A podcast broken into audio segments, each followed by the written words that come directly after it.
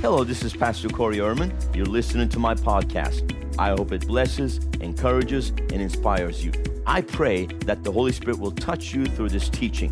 Thank you for tuning in, and God bless.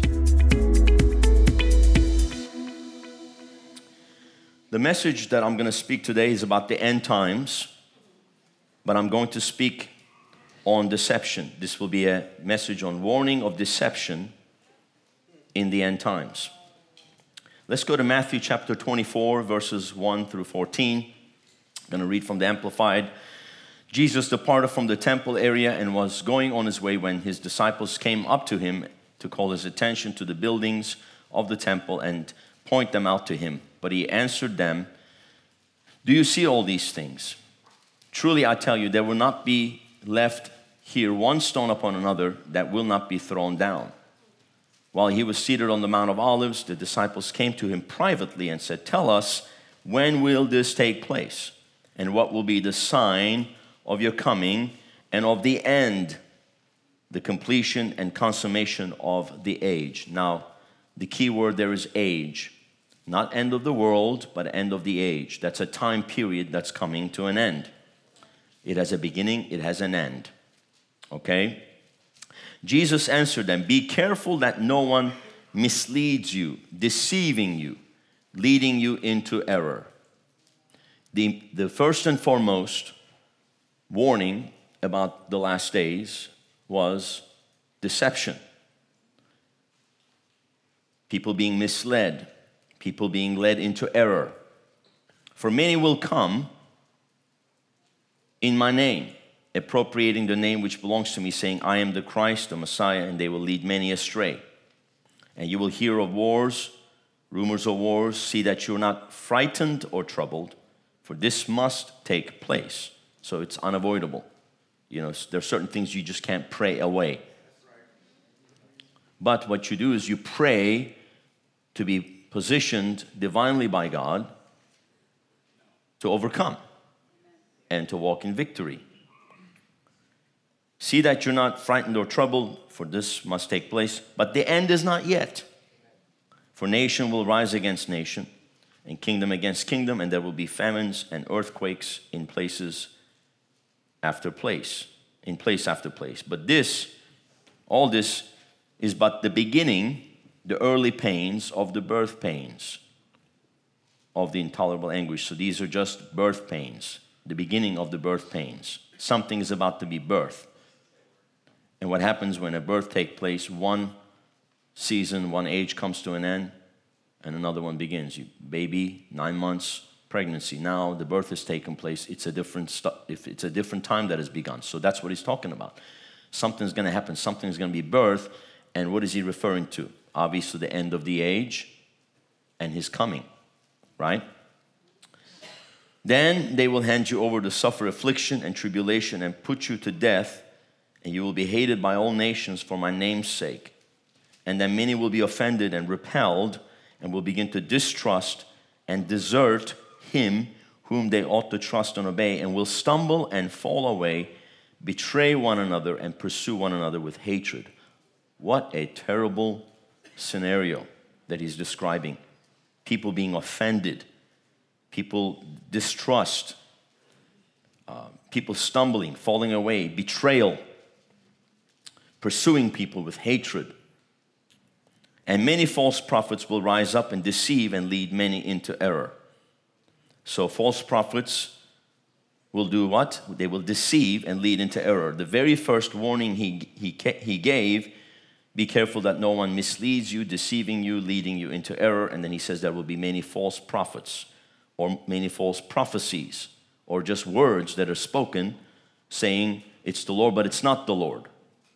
And what happens, unfortunately, is for people who don't know the Word, who are not grounded in the Word, and who don't have teachers, and who don't have leaders, and who don't have the right covering, will easily be misled and deceived. And that's what's happening with many because they're not grounded on the Word. They don't know, because the Bible tells us to test the spirits. And how do you test the spirits? You test the spirits by the Word of God, because the Holy Spirit will never speak anything that is contrary to the Word of God. So there is what we refer to as sound doctrine. And the problem we have is churches have gotten away from doctrine because they think doctrine is boring, doctrine is not necessary, and so people don't have the meat of the word, which is sound doctrine, to help them to be firmly grounded in the truth so that they are on the unshakable foundation, so that when the winds of doctrine come, as book of Ephesians chapter 4 warns about, that people will be tossed to and fro with every wind of doctrine. So these winds of doctrines or teachings or prophecies or whatever, revelations and so forth, come, people are tossed to and fro. Why? Because they're not grounded in the word. And that also comes in the context of the fivefold ministry, because right before that it says, for God gave some to be apostles, some prophets, some evangelists, some pastors and teachers to equip the saints. To equip the saints and to build up and edify the body of Christ. So what happens is people who are not under proper spiritual authority, and people who are not grounded in the truth, and people who are not connected to the body of Christ, because the verse right after that in Ephesians 4:11 talks about being joined together in the body. So when you are separated, when you're not under cover, under authority, when you're not in a place of good, solid teaching of the word, and that's one of the things that we really endeavor to do here. That's one of the things that's a pillar of this church, preaching and teaching of the word, because that's what's going to keep people grounded. That's what's going to keep people in the truth. That's what's going to keep people from being tossed to and fro with every wind of doctrine. Many false prophets will rise up and deceive and lead many into error. And the love of the great body of people will grow cold because of the multiplied lawlessness and iniquity. But he, of course she, also who endures to the end will be saved. And this good news of the kingdom, the gospel, will be preached throughout the world, the whole world, as a testimony to all nations, and then the end will come. So one of the things we're dealing with in the church world is a lot of false doctrine, a lot of false revelations, a lot of false teaching that's coming in. And as pastors, we deal with it almost on a weekly basis. We have to, a lot of times when you come here, you're going to have to unlearn some things. How many of you had to unlearn some things coming here? Absolutely. But if you don't want to unlearn, you want to hold on to some pet doctrine you got somewhere else, picked up somewhere, that is really not in line with the Word of God, you're going to have a hard time, because that's going to cause not only confusion, but it's also going to cause a place for the enemy to gain access into your life with deception, because false doctrine, error, always leads to deception. And one of the things that we've dealt with since coming here, you know, of course I had to deal with it as we travel around the world too, but here when we came, and it was kind of interesting to me, an evangelist friend of mine messaged me, and I don't really have much of a relationship with the guy. I met him a couple of times. I mean, I say friend, just really an acquaintance. And then he saw that we were coming to West Palm Beach, Florida, you know, 5 years ago now almost. Of course, next month we're going to be celebrating our 5-year anniversary. And he messaged me and he said, "You're going to have a great ministry, great church, because you're a good teacher of the word." And I thought, that's interesting. Yes, I'm a teacher of the word. I love to teach the word. I remember, you know, I started out in the ministry really as an evangelist, sort of a revivalist. And then I remember 2000, the year 2000, January, when we launched the Bible school in Istanbul, Turkey. I actually launched it in the living room of my one-bedroom apartment, and packed people like sardines in a can, 45 students sitting in my living room. I put 2 cardboard boxes on top of each other and put a white bed sheet over it. That was my pulpit, and I began to teach him, because we were just renting a hotel ballroom for the church at the moment. And I told everybody, take off your shoes, make yourself comfortable. And I said, okay, put your shoes back on. No, I'm just teasing. But I remember I stood there in that makeshift pulpit made from cardboard boxes and a white sheet. And I opened my mouth as I was praying, and I felt an anointing fell on me, and I knew at that moment it was a unique, different anointing I'd never felt before. And I began to teach like a man possessed by the Holy Ghost. I mean, the word just began to come, the clarity of the teaching. I knew at that moment a teaching anointing came on me. because God's called me to be an apostle and a teacher. So when Paul says I've been called to be an apostle and a teacher, I relate to that. That resonates in my spirit. That's my calling. Apostles build structures. They build churches. They establish vision and pioneer things. And it's going to be a multifaceted ministry. They want to get their hands on everything. I'm not satisfied just doing one thing. It's always going to be, this church is always going to be multifaceted. And we're just getting started. Literally, we're just getting started. You haven't seen anything yet. But I'm also a teacher. I have an anointing and a calling to teach. And I know that the teaching anointing, the teaching mantle fell on me that day. And I've been teaching Bible school for many, many, many years. And so this evangelist acquaintance, let's say, he messaged me. He said, I believe, you're going to West Palm Beach. You're coming to America. You've been out there in the Middle East and Europe. You're coming here. And God's going to really use you because you're a great teacher of the word. And he said, I actually listened to your messages. I'm like, wow, I didn't even realize that. And then I thought it was kind of odd. Teaching? Not because of the power of God, revival, move of the Holy Ghost, but teaching? Then we came and we started the church, and it hit me. It hit me. It was like a sledgehammer. I knew that I knew exactly what he was talking about. I was shocked. I shouldn't have been, but I was. How little word people had here in America. And I'm talking about people who've been in churches, some of them even their whole life. I mean, we have people that come here, they tell me, I've learned more in 1 month than I did in 10 years in the other place I was at. How is that possible? Because we teach the word. We don't back down from sound doctrine. That is absolutely essential. You cannot build the kingdom and build the church without sound doctrine. You have to have the pillars, because that's what builds your faith. Hallelujah. And because of the lack of sound doctrine in many people's lives, they're tossed to and fro, especially in this modern-day prophetic movement. In America, it is so crazy what's going on. And most people don't even realize it.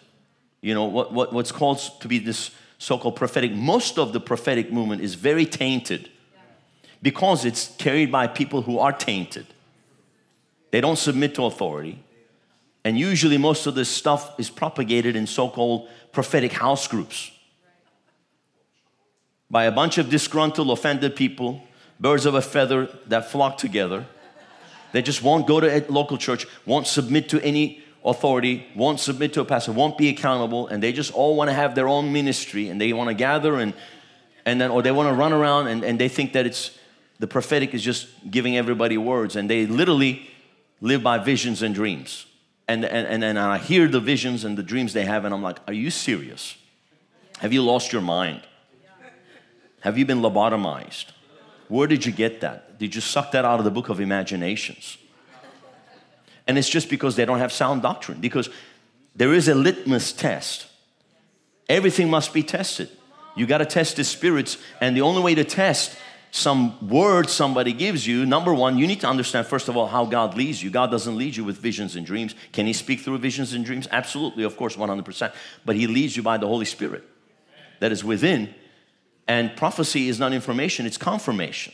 That's right. So if you get some word out of left field, kick it right back to left field where it belongs.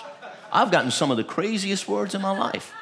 I was preaching in Bulgaria. I was actually having my own fire conference, and there was a Brazilians there. A couple of Brazilian missionaries on the flaky side, the real flaky ones. The real, I mean, like, and the lady just kept screaming, ah! In the meeting, look at my hands. Do you see the gold dust? And I looked at it. I said, what are you talking about? I see it. You don't see it? And then she comes up to me. She goes, oh, you don't have faith to see it. I said, please. And then she tries to give me a word. I have a word for you. The Lord is sending you to start a church in Kuwait. I said, you sucked that out of the book of imaginations. Don't come back to my conference again, please. And don't touch anybody here. I'll have you thrown out. Somebody said, you did that? Absolutely 100%. I have to protect the people. First of all, it's not even her platform. We spent $15,000 to put that meeting together. You think I'm going to let somebody come in there and turn it into their own platform? It's not their place. And then I found her trying to give words to people. And then I told the ushers, escort her out. And she was escorted out, kicking and screaming and slapping one of the ushers. Oh, that's the spirit you're made of. Yeah, okay, we see that. When you confront Jezebel, that's when you really find out what spirit they're of. Because you'll know them by their fruits, not by the words they give. Do they really have the character to submit? Do they have the character to honor authority, the man of God, and even the body of Christ and the Word of God? And honor the fact that that's not even your conference. You have no right to be there to weave your way in to do your own thing. This is not Do My Own Thing Ministries International.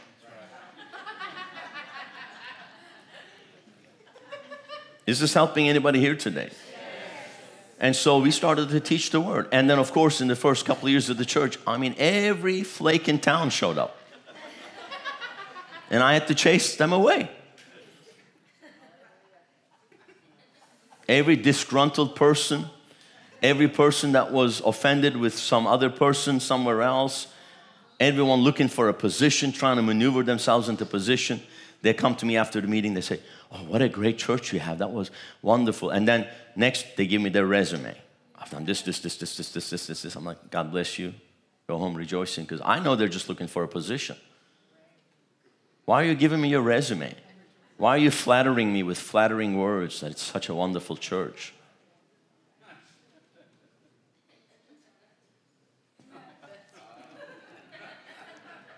If you only knew the stuff that I have to deal with. If you only knew how many people showed up here and had to be thrown out because they thought that they could just establish their parking lot ministry or lobby ministry or restroom ministry. You're sitting there on the commode and a hand comes out from under the divider. "Thus saith the Lord." "Pastor, what do I do? What do I do?" Flush. We have to protect our people because you have no idea how many witches, warlocks, and dubious people come into churches and pastors tolerate them, don't protect the people, and they wreak havoc. They come, sow seeds of discord, divide, slander, gossip, and draw people into their own little groups, which I'm going to give you some scriptures. Let's go to First Timothy chapter 4. Verses 1 through 2. "But the Holy Spirit distinctly and expressly declares that in the latter times some will turn away from the faith." You have to be in the faith to turn away from it, right? How will they turn away from the faith? "Giving attention to deluding and seducing spirits." So there are spirits that come to delude or seduce. And how does seduction take place if you think about it? Seduction has to do with lust. If somebody's lusting for a position, if somebody's lusting for recognition, if somebody's lusting for their gift to be seen or whatever they're lusting after, some lusting for something, they'll be easily seduced. They'll turn away from the faith, giving attention to deluding and seducing spirits and doctrines of demons, or doctrines that demons teach, because that's what doctrine is. It's simply a teaching. "Through the hypocrisy and pretensions of liars whose consciences are seared or cauterized." What is a seared conscience? A seared conscience is insensitive. What does that mean? They can't be convicted. They can't be corrected.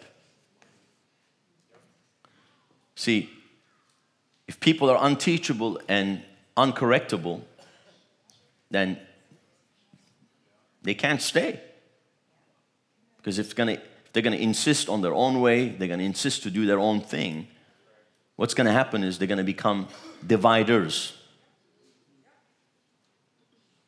And what is rebellion?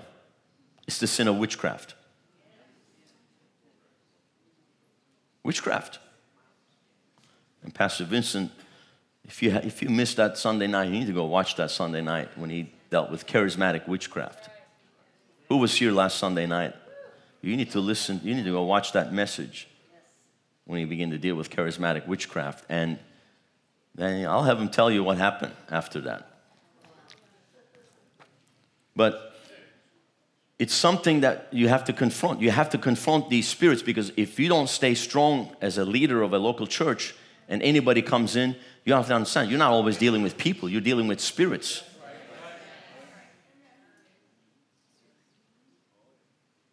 And if they don't want to let go of the spirit, because that spirit has to leave. It's either leaving with them or without them, but it's going to leave. If they want to keep the passenger, they're leaving together. Escort them. There is the exit.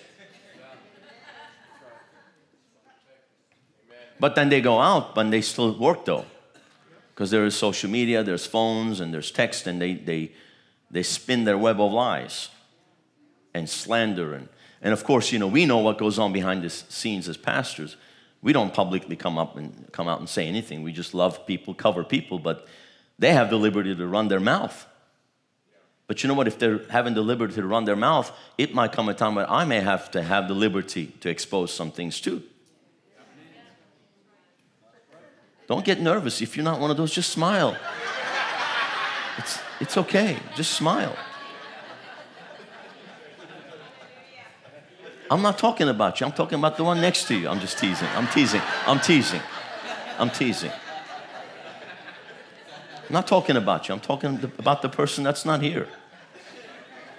I'm teasing. Go to Acts chapter 20.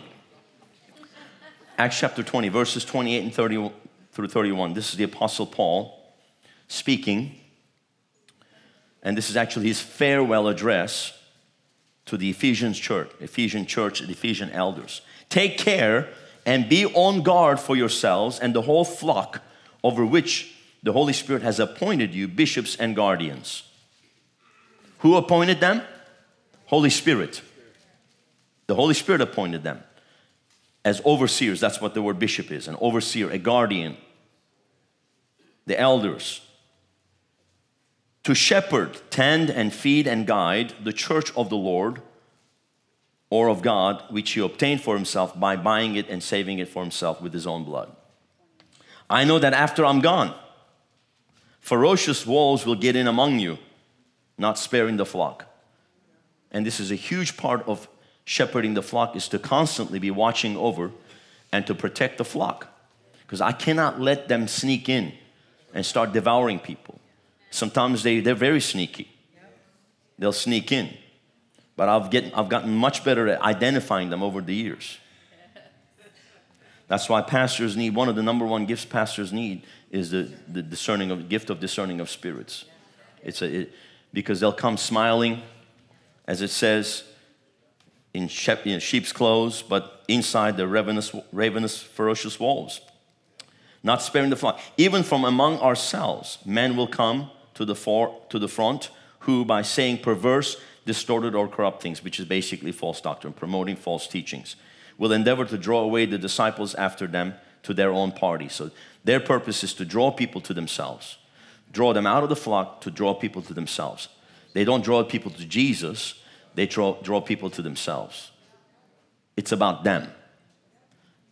And they'll weave their web of lies to entrap people.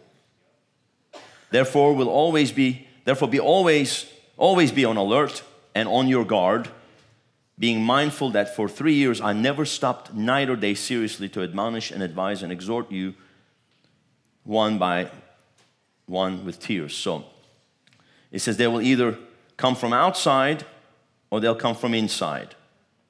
And the most dangerous, you know, they're always the one that's inside. And the devil never comes breathing fire like a dragon with a pitchfork. He comes carrying a Bible big enough to choke a donkey, shouting hallelujah, in a three-piece suit.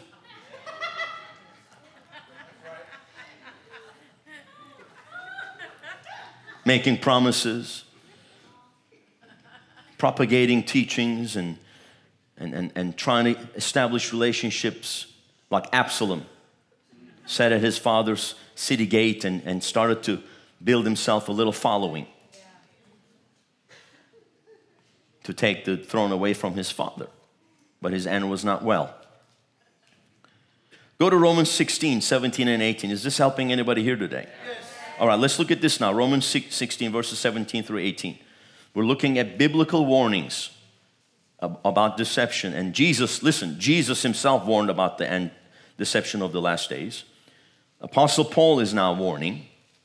Now look at what Apostle Paul says in Romans chapter 16, verses 17 through 18. I appeal to you, brethren, to be on your guard, once again, be on your guard, concerning those who create dissensions and difficulties and cause divisions, in opposition to the doctrine, the teaching. Again, what are they? They oppose sound doctrine. They have bad teaching, error, I don't know, some vision they had, some angel that gave them some word, or some conference they ran to and bought a book, and now that's the latest fad. I'm just telling you how it is. I've had to deal with people here. I won't obviously point to any names or anything, but you know, several times I had one lady said, Pastor, for the last 3 nights, I've been tormented with dreams. I'm having nightmares. Would you pray for me? I was fine. I said, what happened 3 days ago? Well, I went to a meeting. What happened at the meeting? There was a bunch of people that laid hands on me. I said, who are they? I don't know. Why did you let them lay hands on you? I don't know. They were just laying hands on me. And ever since then, I've been tormented.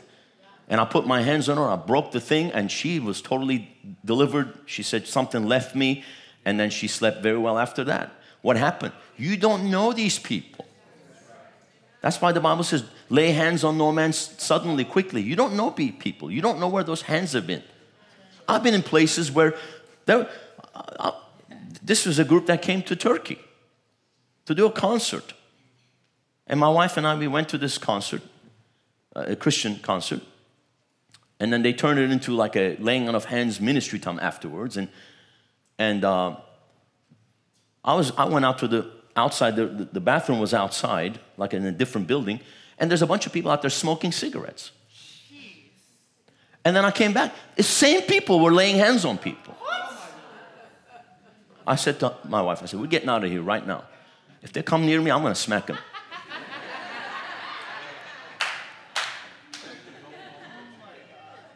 I went down to the Sean Foyt event here to see my friend Eddie James because he was going to minister for us.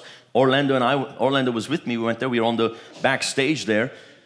You have no idea how many people tried to come lay hands on me in the middle of the thing. Yeah. One lady comes, I have healing in my hands. I want to put it on. I said, I don't know who you are. Take those hands away from me. Yeah.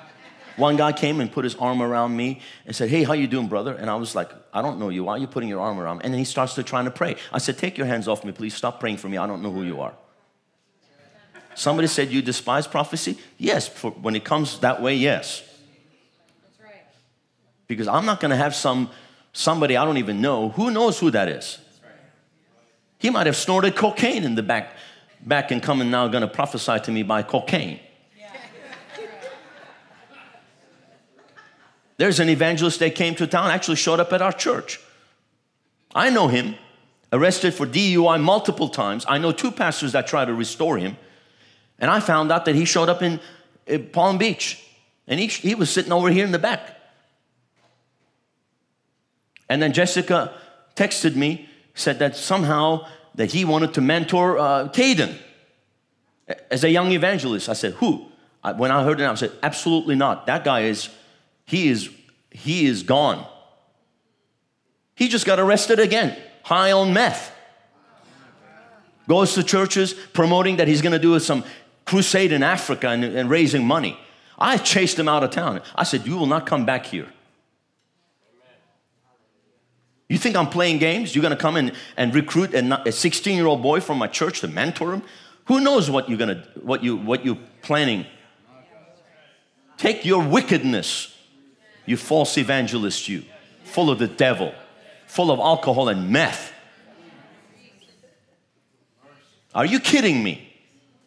Oh, he's a great evangelist. Come here, brother. Grab the mic. Tell us what the Lord put on your heart. No.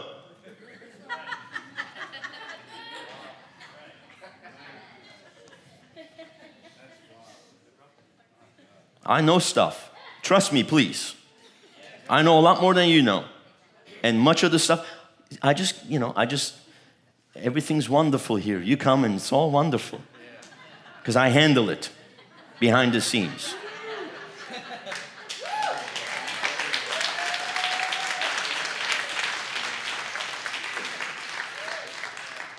I appeal to you, brethren, to be on your guard concerning those who create dissensions, difficulties, and cause divisions in opposition to the doctrine, the teaching which you have been taught.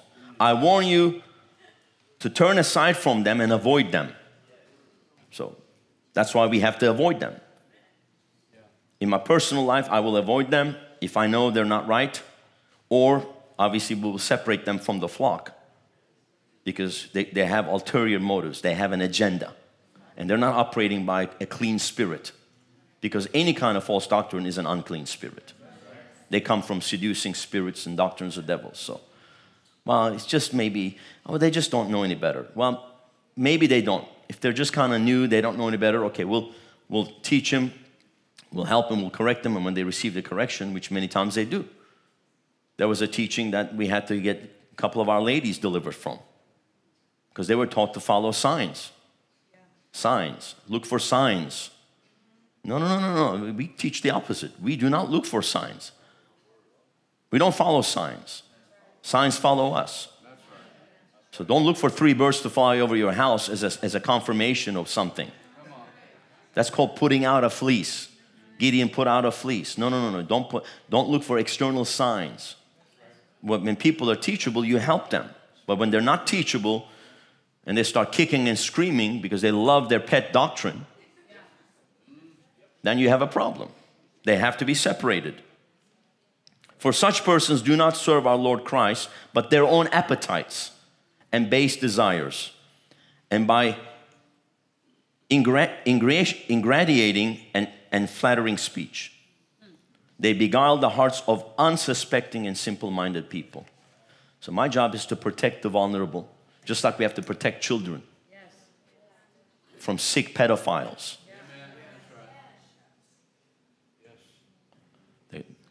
And unfortunately, church people are very trusting, you know, and they let people come in and do things. Like I told you, there's a 43-year-old man now who identifies as a 10-year-old in California, and they're going to let him play with the Little League baseball team. I guarantee you that man is a sick pedophile. Give me that baseball bat. I'll beat the devil out of him.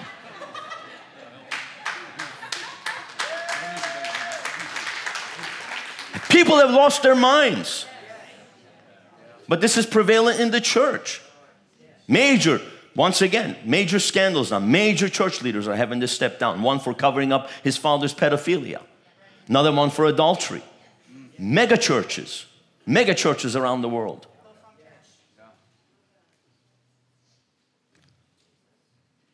Why? Because the lackadaisical attitude around the things of God. People have lost the fear of God. They've lost their way. They've lost their adherence to sound doctrine. They've gone with the culture of the world. Is this helping anybody here today? So if you say, Pastor, why do you throw them out? There it is right there. Romans 6:16, 17 through 18. Why do you separate them? The Bible says, mark those who cause dissensions and divisions among you. You got to mark them. That person is dangerous. Stay away from that. And it's okay to call him out by name. Paul said, Alexander the coppersmith has done me much harm. Stay away from him. So sometimes you got to call people out. 1 Corinthians chapter 5, verses 11 through 12. 1 Corinthians 5, 11 through 12. But now I write to you not to associate with anyone who bears the name of Christian brother if he is known to be guilty of immorality or greed or is an idolater whose soul is devoted to any object that usurps the place of God, or is a person with a foul tongue, railing, abusing, reviling, slandering, or a drunkard or a swindler or a robber.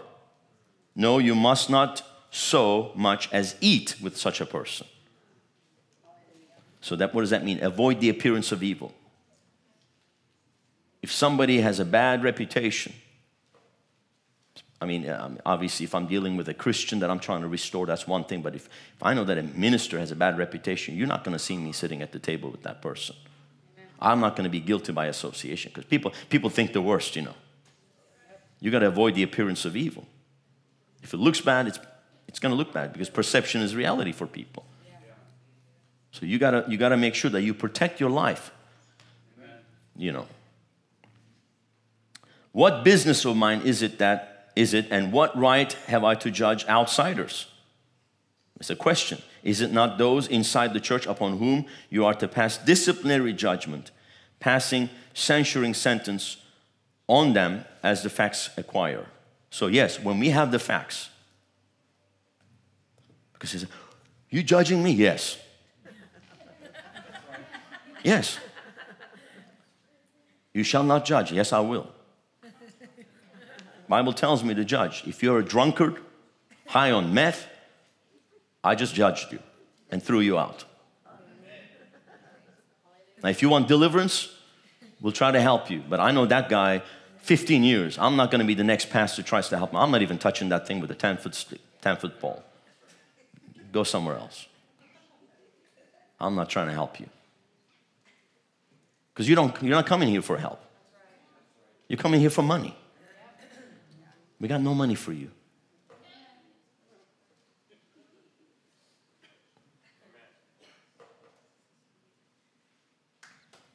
Slanderers, gossiper. You judging me? That we had this one lady in Istanbul. She came to me. She said, Pastor, everybody gossips about me. I said, I love you, but let me tell you, you are the biggest gossiper in our church. You reap what you sow. If you will repent, they'll stop gossiping about you. And you know what? She stopped gossiping. Sometimes you got to give people the hard truth. In love. I love you, but I need to help you here. What do you think I'm going to say? Just keep on gossiping? Oh, Lord, let me pray for her. Everybody's gossiping over her. Please have mercy on her. No, she needs to stop gossiping. I got to tell her the truth.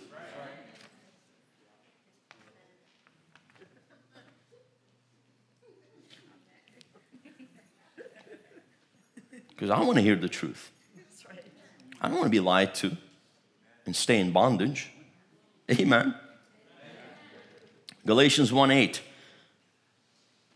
But even if we or an angel from heaven should preach to you another gospel, contrary to and different from what we preach to you, let him be accursed, anathema, devoted to destruction, doomed to eternal punishment.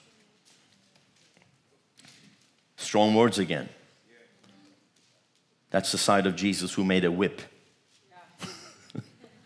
Not the side that took the lamb under his arm and speaking Elizabethan English, verily, verily, I say unto thee.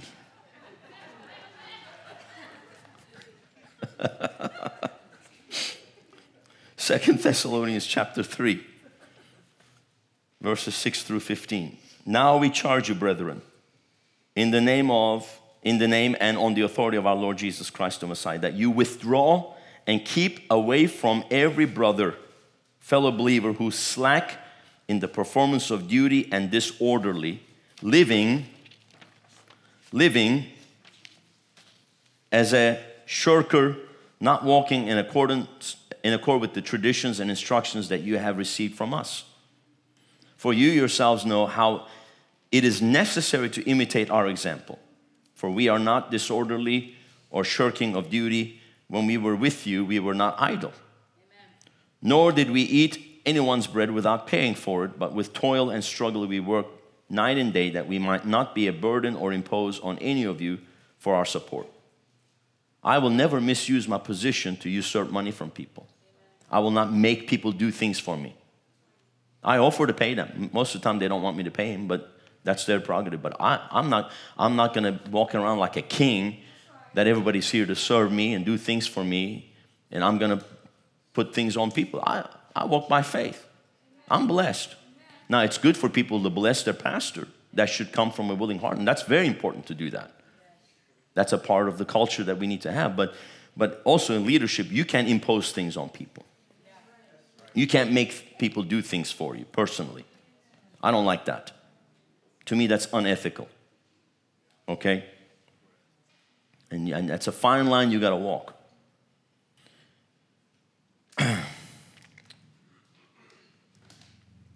It was not because we do not have a right to such support,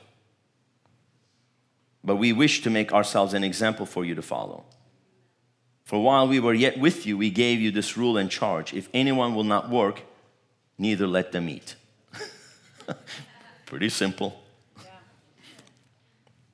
Indeed, we hear that some among you are disorderly, that they are passing their lives in idleness, neglect of duty, being busy with other people's affairs instead of their own, and doing no work. Those are dangerous, or those people are, let me say, in a dangerous place, because if you have nothing to do, you have idle, you're going to have a lot of time to run your mouth.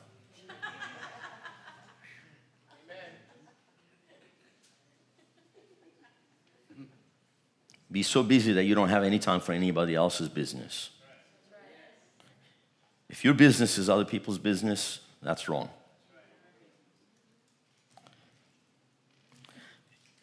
Somebody just realized they did not come to a seeker-friendly coffee shop church today. Donuts, cotton candy, and popcorn.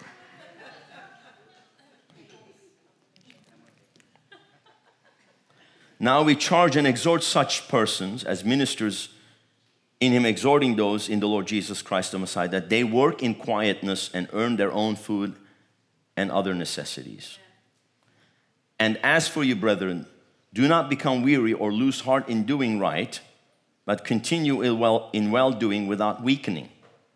But if anyone in the church refuses to obey what we say in this letter, take note of that person and do not associate with him, so that he may be ashamed. Wow. We've gotten so far from that. That's why we got churches full of people that just don't live right. We don't bring in the correction and discipline. In love, again, I'm not talking about, this is not some, legalistic, religious, oppressive thing I'm talking about. I'm talking about just simply helping people change and grow. Yeah. And they're going to need to eat some humble pie and take a truth pill. They're going to need to take the red pill.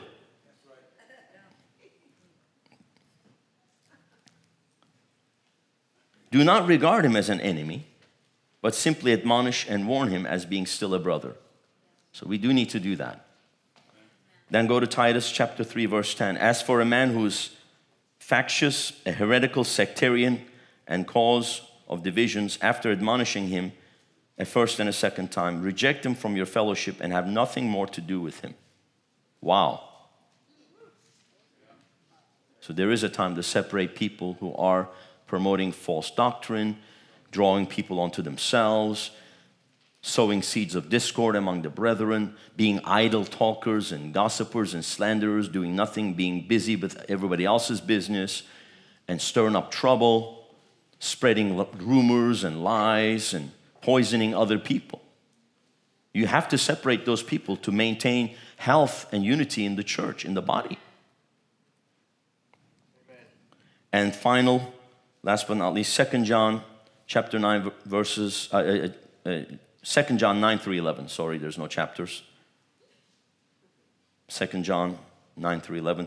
Anyone who runs on ahead of God and does not abide in the doctrine of Christ, who is not content with what he taught, does not have God. But he who continues to live in the doctrine and teaching of Christ does not have God. He has both the Father and the Son. Or does have God. He has both the Father and the Son. If anyone comes to you and does not bring this doctrine, is disloyal to what Jesus Christ taught, do not receive him. Do not accept him. Do not welcome or admit him into your house, or bid him Godspeed, or give him any encouragement. For he who wishes him success, who encourages him, wishing him Godspeed, is a partaker in his evil doings. Wow. That is strong. So if you know someone is a false minister, false apostle, false prophet, false evangelist, false pastor, false teacher, and they are propagating false doctrines, and they are greedy for selfish gain, they're manipulative, they're controlling, and they want to draw people onto themselves, they want to divide. You got to stay away from them and mark them. And the Bible says, don't even say, hey, God bless you. Because anathema, double curses on them, and how can you bless what God has cursed? Thank you for tuning into my podcast. I hope that you have been blessed. I would like for you to consider two things. Number one, Subscribe to our show to receive notifications of our new podcasts. Number 2, support our ministry of reaching the nations with revival by clicking on the link in the description or visiting our website, riverwpb.com. Thank you for tuning in. Look forward to you joining our next podcast. God bless you.